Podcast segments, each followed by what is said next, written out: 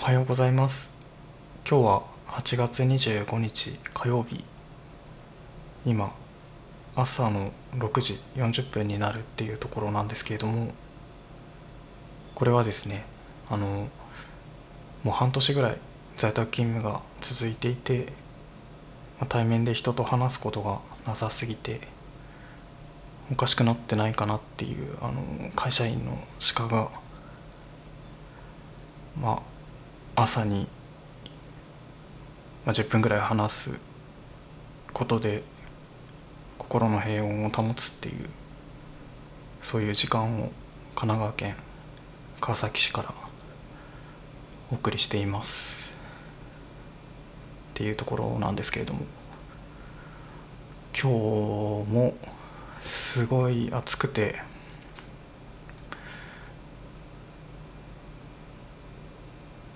にじはんとかに目が覚めてしまって、でそれから寝れなくてテレビを見てたんですけども、なんかすごい面白い映画をやっていた朝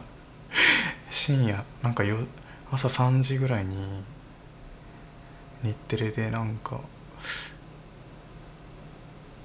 アジア人がたくさん出てくるんですけど、全員金持ちみたいな設定の、何なんですかね、なんかでもすごいいいシーンがいっぱいあって、最後しかもその最後だけ見たんですけど、だから話の内容も全く分かんない映画の最後のシーン、ラストシーンだけ見て、なんか飛行機にその乗って、多分別れた女の人が飛行機に乗って座席を探してる時に、なんか後ろから別れたすごいイケメンの人が来て、それであの飛行機のあの通路越しになんかプロポーズするっていうシーンやってて、なんかえめっちゃいいと思った、いい映画。その後散歩に行きましたね。あの朝ごじぐらいの散歩でマジで最高で、なんかこう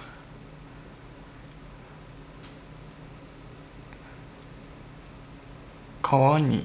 川大きな川沿いに住んでるんですけども、まあ、あの多摩川ですね、多摩川沿いのその土手を朝ごじとかに歩いてると、すごいめちゃくちゃいいんですよね。っていうかその起きてる時間、一日こううまく話せないですけれども、あの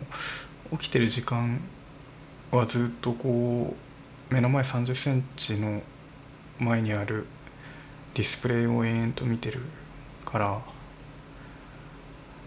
まあそうですね、だからじゅうごじかんぐらい毎日ディスプレイを見て、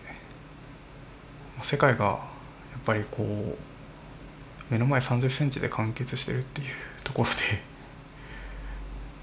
川に行くと急にこう目が広角に、自分のレンズ、目のレンズって広角だったんだっていうふうに意識する。なんか普段はこう焦点距離がごじゅうミリぐらい、ごじゅうごミリぐらいだと思ってた目が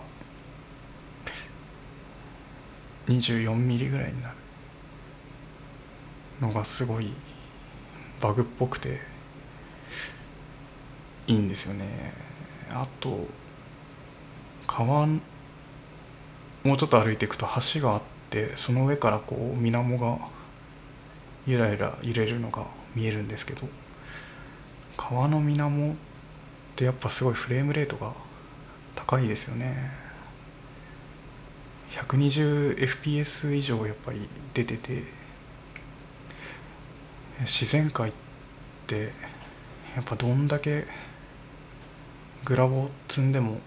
やっぱもう無理だよなっていうか、自然界のグラボすごいなっていうぐらいの、なんかレンダリングされてる景色に感動しましたね。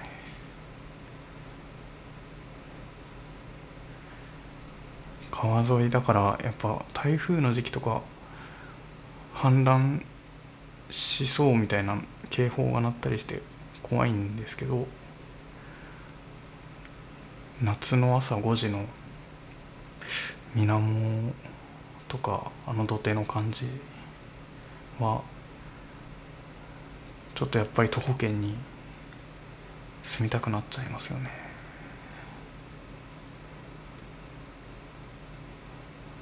川岸にこうマンションとかあるけど、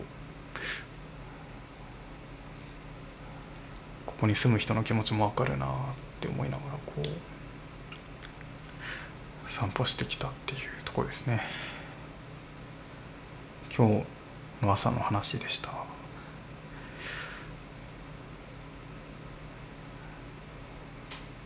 先週先週というか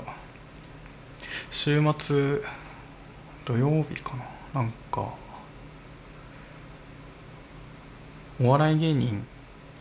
誰が好きかっていうと、今はあの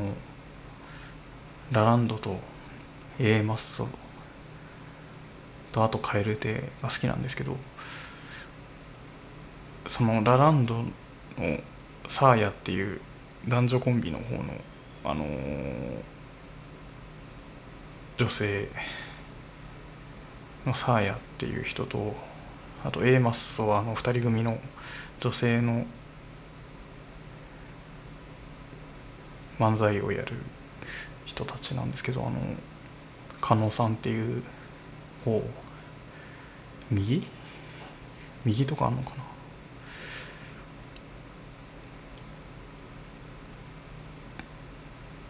ラランドのサーヤと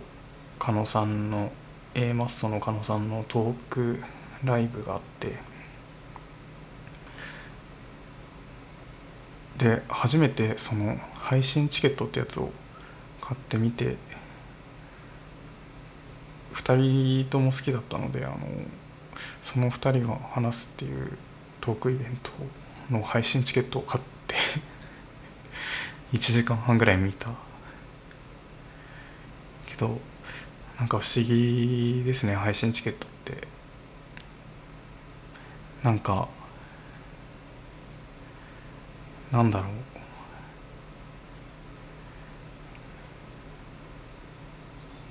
う、もちろんあの話す話す内容はすごい面白かったんですけど、なんかやっぱ終始その女性芸人としてこうこれまでのその何ですかね、カテゴリーというか、まあやらされる期待される姿としての女性芸人っていうものにこうどう塩梅してやっていくかっていう話とかを聞いてると、やっぱりこう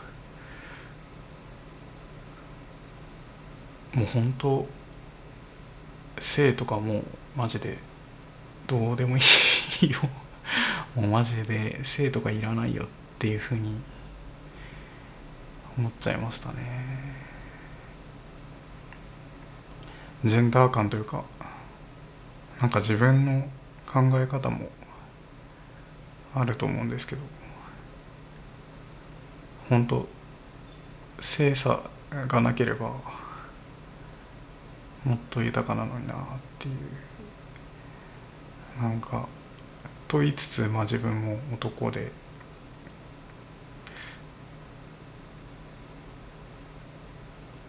やっぱこう男として、